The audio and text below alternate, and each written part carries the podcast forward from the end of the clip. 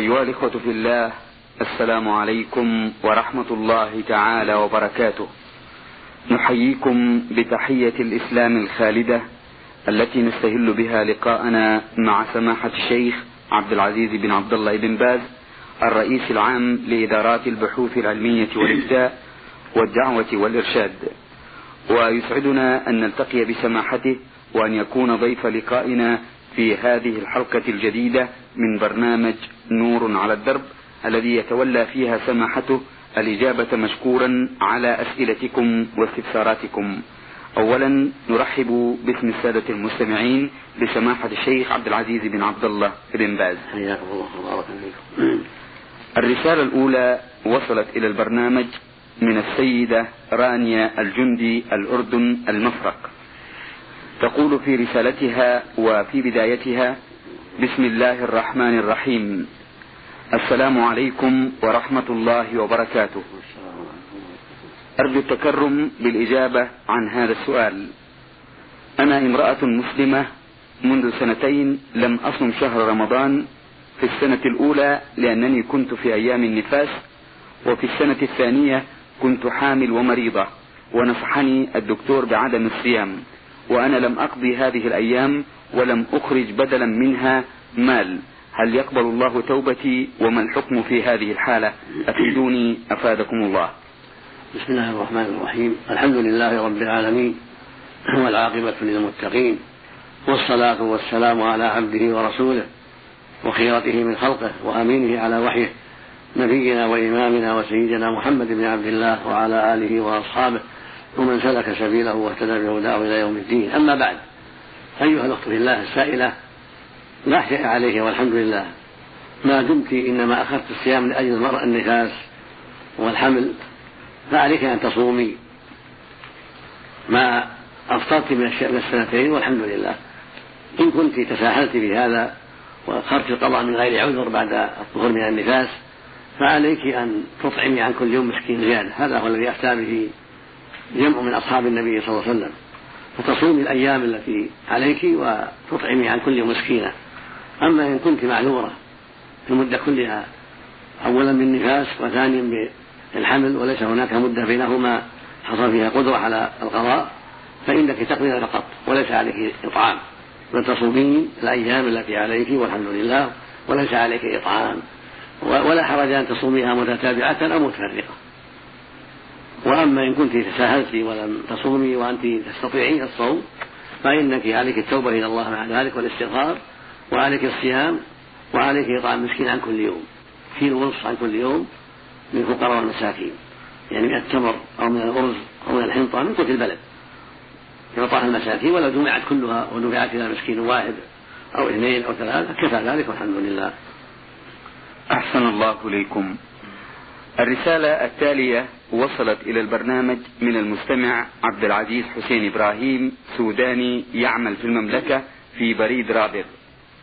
يقول في رسالته بسم الله الرحمن الرحيم وما توفيقي إلا بالله. السؤال الأول يقول فيه إنني سمعت كثيرا من المصلين يقولون بعد تكبيرة الإحرام مباشرة أدعية مثل وجهت وجهي إلى فاطر السماء والأرض. أو إلى الكعبة الشريفة. نويت أن أصلي صلاة العصر أو العشاء ثم بعد ذلك يقول الله أكبر ويدخل في الصلاة. فما رأيكم في هذا؟ أفيدونا أفادكم الله.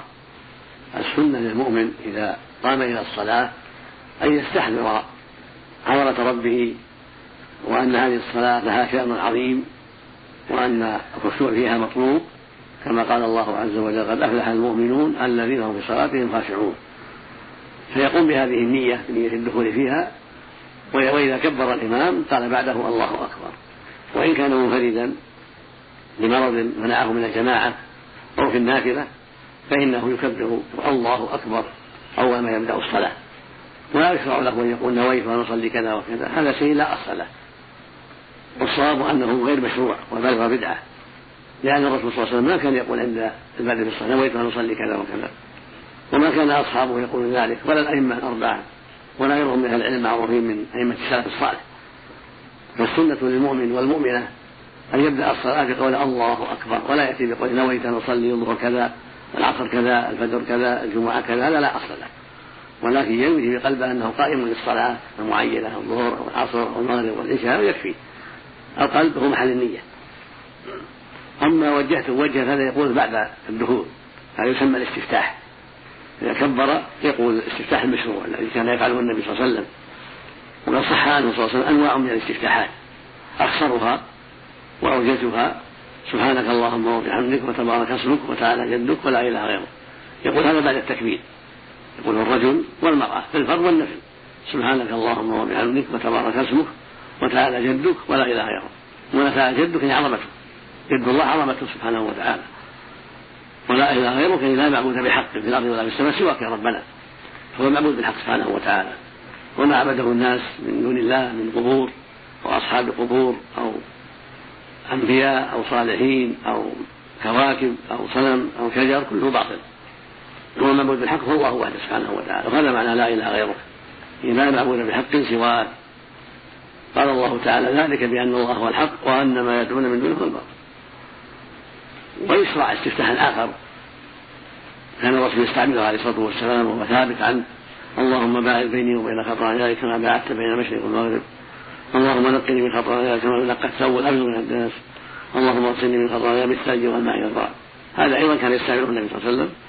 وهو ثابت عنه الصحيحين. فإذا فعله الإنسان قبل أن يقرأ اللهم باعد بيني وبين خطاياي كما باعدت بين المشرق والمغرب.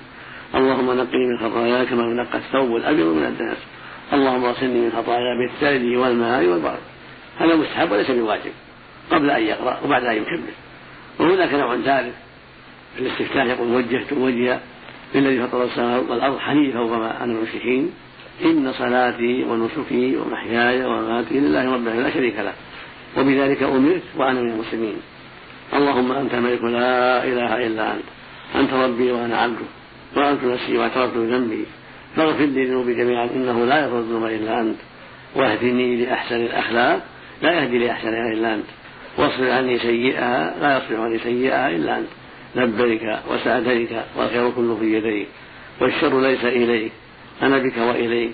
تباركت وتعاليت أستغفرك وأتوب إليك. هذا نوع من الاستفتاح صحيح ثابت. كان في الغالب يستعمله في الليل عليه الصلاة والسلام وفي التطوع. وإذا استعملها الإنسان في الفريضة فلا بأس. لأن شأنهما واحد إلا ما خصه الدليل. ولكنه طويل ليس كل واحد يحفظه. فالأول اقصر وأيسر على العامة من الرجال والنساء سبحانك اللهم وبحمدك وتبارك اسمك وتعالى جدك ولا إله غيرك. ثم يقول أعوذ بالله من الشيطان الرجيم بسم الله الرحمن الرحيم ويقرأ الحمد ثم يتيسر معها بعد ذلك. هذا هو المشروع. نعم. أحسن الله إليكم. السؤال الثاني في رسالة الأخ عبد العزيز حسين إبراهيم سوداني مقيم بمدينة رابط يقول فيه إنني دائما أشاهد عامة الناس بعد صلاة الفرض يغير محل صلاته ليصلي صلاة النفل. ما حكم ذلك وما هو فضله؟ أفيدونا أفادكم الله. ثبت عن ابن عمر رضي الله تعالى عنهما ما يدل على أن الرسول صلى الله عليه وسلم كان يفعل ذلك. لأجل تشهد له البقاع. ولحكم أخرى الله يعلمها سبحانه وتعالى. فإذا غير مكانه فحسن. إذا تيسر يعني أن ينتقل من محل فريضة إلى محل آخر يتطوع فيه فهذا فعله النبي صلى الله عليه وسلم فيما ذكره ابن عمر عنه رضي الله تعالى عنهما. ولا بأس بذلك بل هو مستحب إذا تيسر ذلك. نعم. أحسن الله إليكم. هذه رسالة من المستمع هيثم سالم حيدرة عدن اليمن الديمقراطي. يقول في بداية رسالته بسم الله الرحمن الرحيم الحمد لله رب العالمين والصلاة والسلام على سيدنا رسول الله الإخوة العلماء في برنامج نور على الدرب. أرجو إفادتي في هذا السؤال. قال الحبيب صلى الله عليه وسلم بدأ الإسلام غريبا وسيعود إلى آخر الحديث. نرجو تفسير هذا الحديث وعن صحته. أفيدونا أفادكم الله. هذا الحديث صحيح. رواه مسلم في صحيحه. عن أبي هريرة رضي الله عنه عن النبي صلى الله عليه وسلم قال بدأ الإسلام غريبا وسيعود غريبا كما بدأ فطوبى للغرباء. فهو حديث صحيح ثابت عن رسول الله عليه الصلاة والسلام. زاد جماعة من أئمة الحديث في رواية أخرى قيل رسول من الغرباء؟ قال الذين يصلحون إذا فسد الناس وفي لفظ آخر يصلحون ما أفسد الناس من سنتي وفي لفظ آخر هم النزاع من القبائل. وفي لفظ آخر هم أناس صالحون قليل في أناس سوء كثير. فالمقصود أن الغرباء هم أهل الاستقامة. وطبع الغرباء يعني الجنة والسعادة للغرباء. الذين يصلحون عند فساد الناس إذا تغيرت الأحوال وانتبست الأمور وقل أهل الخير ثبتوا هم على الحق واستقاموا على دين الله. ووحدوا الله وأخلصوا العبادة واستقاموا على الصلاة والزكاة والصيام والحج وسائر أمور الدين. هؤلاء هم الغرباء. وهم الذين قال الله فيهم وفي أشباههم إن الذين قالوا ربنا الله ثم استقاموا تتنزل عليهم الملائكة ألا تخافوا ولا تحزنوا وأبشروا بالجنة التي كنتم توعدون. نحن أولياؤكم في الحياة الدنيا وفي الآخرة. ولكم فيها ما تشتهي أنفسكم ولكم فيها ما تدعون. يعني ما تطلبون نزلا من غفور رحيم. فالإنسان بدا قليل في مكة. لم يؤمن به إلا القليل. وأكثر الخلق عادوا. وعاندوا النبي صلى الله عليه وسلم وآذوه عليه الصلاة والسلام أصحابه الذين أسلموا. ثم انتقل المدينة مهاجرا. وانتقل معه من قدم من أصحابه. وكان غريبا أيضا حتى كثر أهله في المدينة وفي بقية الأنصار. ثم دخل الناس في دين الله أفواجا بعد ما فتح الله على نبي مكة عليه الصلاة والسلام. فأوله كان غريبا بين الناس. وأكثر الخلق على الكفر بالله والشرك بالله. وعبادة الأصنام والأنبياء والصالحين والأشجار والأحجار ونحو ذلك. ثم هدى الله من هدى على يد رسوله محمد صلى الله عليه وسلم وعلى يد أصحابه فدخلوا في دين الله وأخلصوا العبادة لله وتركوا عبادة الأصنام والأوثان والأنبياء والصالحين وأخلصوا لله العبادة. فصاروا لا يعبدون إلا الله وحده لا يصلون إلا له ولا يسلون إلا له ولا يتوجهون بالدعاء بالدعاء والاستغاثة وطلب الشفاء إلا له سبحانه وتعالى. لا يسألون أصحاب القبور ولا يطلبون لهم المدد ولا يستغيثون بهم ولا يستغيثون بالأصنام والأشجار والأحجار ولا بالكواكب والجن والملائكة بل لا يعبدون إلا الله وحده سبحانه وتعالى. هؤلاء هم الغرباء وهكذا في آخر الزمان. هم الذين يستقيمون على دين الله عندما يتأخر الناس عن دين الله عندما يكفر الناس عندما تكثر معاصيهم وشرورهم. يستقيم هؤلاء الغرباء على طاعة الله ودينه. فلهم الجنة والسعادة في الدنيا لهم الجنة والسعادة ولهم العاقبة الحميدة في الدنيا وفي الآخرة. نعم. أحسن الله إليكم. السؤال الثاني في رسالة الأخ هيثم سالم حيدرة من اليمن الديمقراطي عدن يقول فيه يقوم بعض الشباب عندنا باتباع السنة مثل جلسة الاستراحة في الصلاة وغيرها من الأفعال ولكن كل ذلك يولد نزاعا من قبل بعض الشيوخ في المسجد مع الشباب. فهل ترون أن نترك السنة ونكسب هؤلاء أفضل أم العكس؟ أم ماذا؟ أفيدونا أفادكم الله. المحافظة على السنة أمر مطلوب ولكن السنة سنتان. فريضة ونافلة أما الفريضة فلا بد منها. وذلك أن تصلي كما صلى النبي صلى الله عليه وسلم تطمئن في ركوعك وسجودك وتقرأ. فاتحة هذه أمر هذا أمر لا بد منه وفريضة أما النوافل من سنة الاستراحة مثل وضع اليدين على الصدر وضع اليمنى على اليسرى على الصدر وما أشبه ذلك من السنن هذه إن فعلها الإنسان لإحياء السنة هذا مطلوبه أفضل وإن ترك إن تركها تأليفا لجماعة الذين لم يعرفوا هذه السنة ولم يطمئنوا إليها لجهلهم أو لتقليدهم حتى يكسبهم في أداء الفرائض وترك المحارم فهذا حسن. لأن تحصيل الفرائض مقدم وترك المحارم أمر مقدم على النوافل. فالمؤمن الداعي إلى الله يعمل الأصلح فيجتهد في توجيه الناس إلى ما وجب الله عليهم وتحذيرهم مما حرم الله عليهم ويحرص على ما يؤلف قلوبهم ويرغبهم في الخير فإذا اطمأنوا وعرفوا أن عندهم النصح واطمأنوا إلى تعليمه وتوجيهه في إمكانه بعد ذلك أن يرشدهم في السنن التي قد تخفى عليهم من جنس جلسة الاستراحة فإنها سنة على الأرجح. وبعض العلماء لا يراها سنة وإنما يراها في حق المريض والعاجز.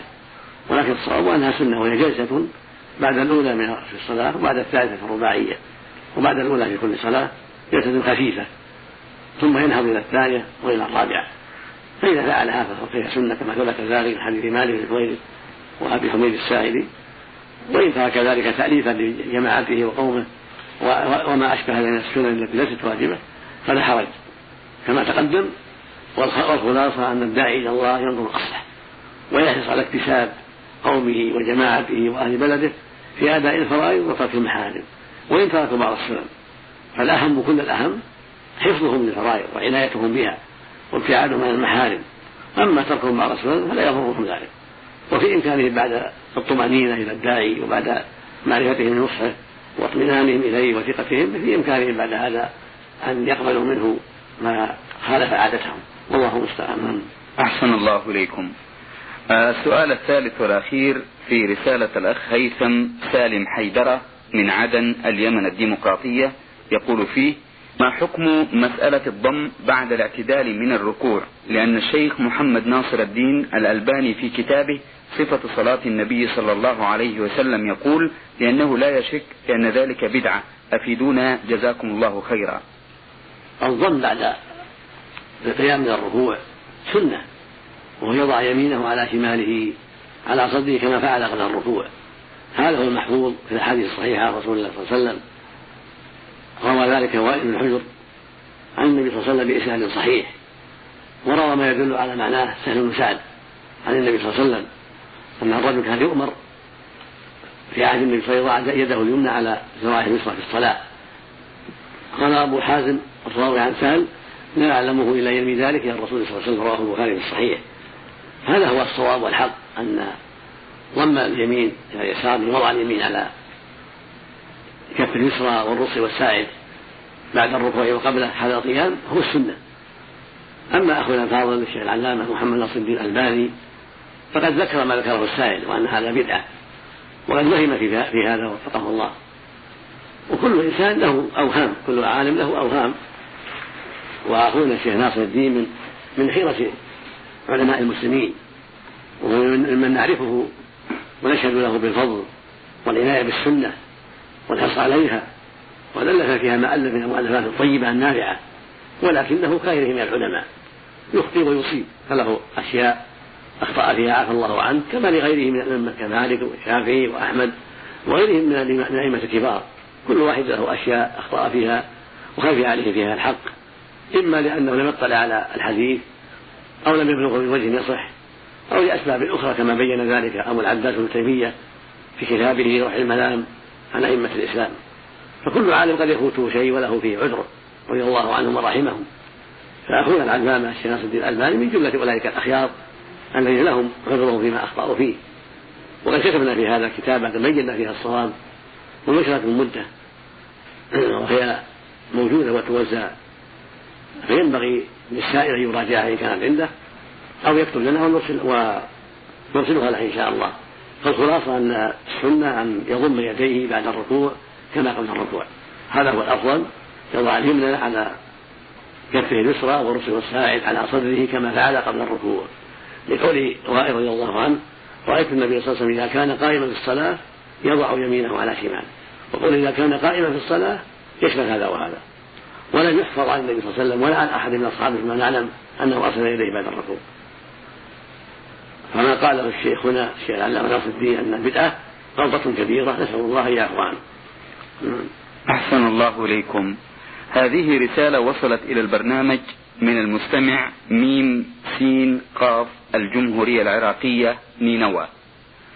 آه يبدأ رسالته بقوله بسم الله الرحمن الرحيم. أحييكم بتحية الإسلام. السلام عليكم ورحمة الله وبركاته. أرجو التفضل بالإجابة عن هذه المجموعة من الأسئلة التي جرى عليها نقاش وجدال.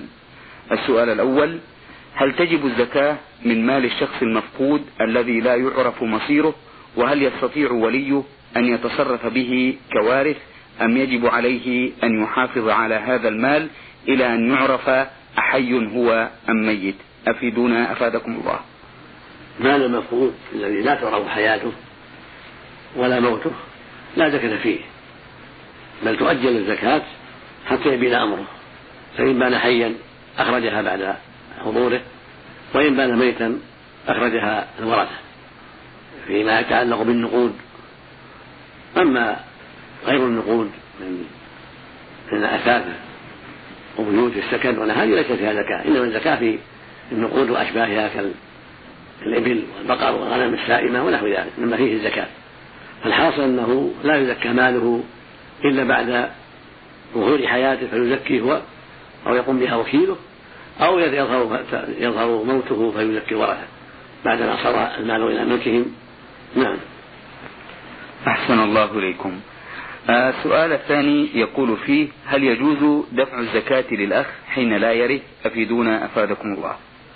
الأخ الفقير يعطى الزكاة حتى ولو كان وارثا على الأصح إذا كان فقيرا يعطى من الزكاة كالعم والخال وابن الأخ والأخت ونحوهم. أما الآباء والأمهات والأجداد والجدات والأولاد وأولاد البنين وأولاد البنات هؤلاء لا يعطون لأنهم من أهل البيت فلا يعطون من زكاة الولد. لا يعطي أصله من زكاته ولا فرعه من زكاته.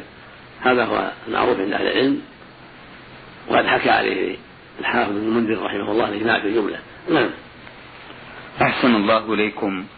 السؤال الثالث والأخير في رسالة الأخ ميم سين قاف من الجمهورية العراقية نينوى يقول فيه هل يصح قول من في الصلاة أو الله أكبر أو سمع الله لمن حمده بصوت مرتفع عن الحالة الاعتيادية وهو يريد الإشارة أو التنبيه إلى ضرر خفيف يقع ولا يرغب في الخروج من الصلاة؟ أفيدونا أفادكم الله.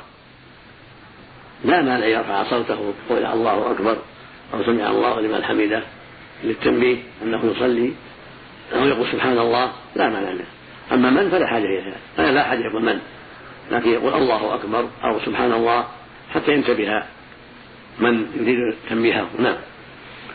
أحسن الله إليكم. وصلت إلى البرنامج رسالة من المستمعة فا عين سين من اليمن الشمالي تعز. تقول في رسالتها إنني امرأة لا أحفظ الكثير من القرآن عند الصلاة فما حكم الشرع في هذا وأنا لم أتعلم؟ فكيف أؤدي صلاتي؟ أفيدونا أفادكم الله. يكفيك يا أيها الأخت الله أن تقرأ الفاتحة. الحمد لله رب العالمين الرحمن الرحيم مالك يوم الدين إلى آخرها. تقرأينها تكفي. وإن تيسر معها زيادة من قل الله أحد قل أعوذ برب الفلق قل أعوذ برب الناس أو غيرها من السور أو بعض الآيات هذا خير إلى خير. في الركعة الأولى والثانية من الظهر والعصر والمغرب والعشاء وفي الفجر أيضا. أما الثالثة من المغرب والثالثة والرابعة من الظهر والعصر والعشاء تكفي فيها تكفيك فيها الفاتحة الحمد. ولا يلزمك شيء أكثر من هذا. الحمد هي الركن اللازم. ثم زاد فهو مستحب. والحمد لله. نعم. أحسن الله إليكم. السؤال الثاني في رسالتها تقول فيه علي صيام من ست سنوات. ويقولون بأن اليوم بيومين فما حكم الشرع في ذلك؟ وهل هذا صحيح؟ أفيدونا أفادكم الله. عليك أن تقضي الصيام الذي عليك فقط من غير زيادة. فقول بعض الناس اليوم بيومين هذا خطأ. باطل ما له أصل. وإنما تصومين الأيام فقط التي أفطرت فيها. وليس عليك زيادة فقط. لكن إذا كان تأخير الصيام من دون عذر شرعي ليس هناك مرض يمنع ولا أعذار أخرى من حمل أو نفاس أو نحو ذلك فإن عليك مع مع الصوم إطعام المسكين عن كل يوم إذا تيسر لك ذلك إذا كنت مليئة تطعم عن كل يوم مسكينا صاع يعني نصف صاع عن كل يوم كيلو ونصف تقريبا عن كل يوم يجمع ويعطاه بعض الفقراء عن الأيام التي عليه كلها كل يوم عنه نصف صاع من قوت البلد من أرز أو تمر أو حنطة أو شعير أو ذرة من قوت البلد ونحو ذلك. تدفعين لبعض الفقراء تنظرين بعض البيوت الفقيرة ويدفع إليهم هذا الطعام عن جميع الأيام التي لم تصوم فيها إذا كنت أخرتها من دون عذر أما إذا كان لك عذر كالمرض فليس عليك طعام تصومين فقط. عدد الأيام فقط لا زيادة. وأما قول من قال ان إن الصام عن كل يوم يومين هذا قول باطل ليس له أساس. السؤال الثالث والأخير في رسالة الأخت فا عين سين من اليمن تعز تقول فيه ما حكم الشرع في شرب الدخان والشمة؟ وما هو دليل التحريم؟ أفيدونا أفادكم الله. الدخان وفروعه ومشتقاته كلها محرمة. ودليل ذلك قول الله سبحانه وتعالى ويسألونك ماذا أحل لهم؟ قل أحل لكم الطيبات. أمر الله نبيه صلى الله عليه وسلم يقول للناس أحل لكم الطيبات. لما سألوه ماذا أحل لهم؟ أمره الله يقول لهم أحل لكم الطيبات. وأخبر سبحانه عن وصف نبيه محمد صلى الله عليه وسلم في سورة الأعراف قال ويحل لهم الطيبات ويحرم عليهم الخبائث. وقد أجمع العارفون بالدخان من الأطباء وغير الأطباء على أنه خبيث. ضرر ضررا كبيرا بالمتعاطيه فهو معروف بأنه سبب لأمراض كثيرة من داء السرطان وداء السكتة وأدواء أخرى معروفة ذكرها العلماء وأنه فيها المؤلفات. فهو محرم لخبثه وضرره الكثير. وربما أفقد صاحبه شعوره إذا تأخر عنه أو أكثر منه فهو ذو مضرة عظيمة. فيجب على فيجب على كل مسلم تركه على الرجال والنساء جميعا. فيحرم بيعه وشراؤه والتجارة فيه واستعماله. هو مشتقاته من شمة وغيرها. رزقني الله وإياكم العافية. نعم. أحسن الله إليكم. أيها الإخوة في الله باسمكم جميعا نشكر سماحة الشيخ عبد العزيز بن عبد الله بن باز الرئيس العام لإدارات البحوث العلمية والإفتاء والدعوة والإرشاد على هذا اللقاء في برنامج نور على الدرب الذي أجاب فيه سماحته مشكورا على أسئلة الإخوة المستمعين المستمعة السيدة رانيا الجندي الأردن المفرق المستمع عبد العزيز حسين إبراهيم سوداني مقيم بالمملكة بمدينة رابغ. المستمع هيثم سالم حيدرة من جمهورية اليمن الديمقراطية عدن. المستمع ميم سين قاف الجمهورية العراقية نينوى. وأخيرا رسالة المستمعة فعين سين من الجمهورية العربية اليمنية تعز. أيها الإخوة الأكارم شكرا لكم على حسن إنصاتكم ومتابعتكم للبرنامج وإلى لقاء آخر إن شاء الله تعالى من لقاءات الخير والبركة. والسلام عليكم ورحمة الله تعالى وبركاته.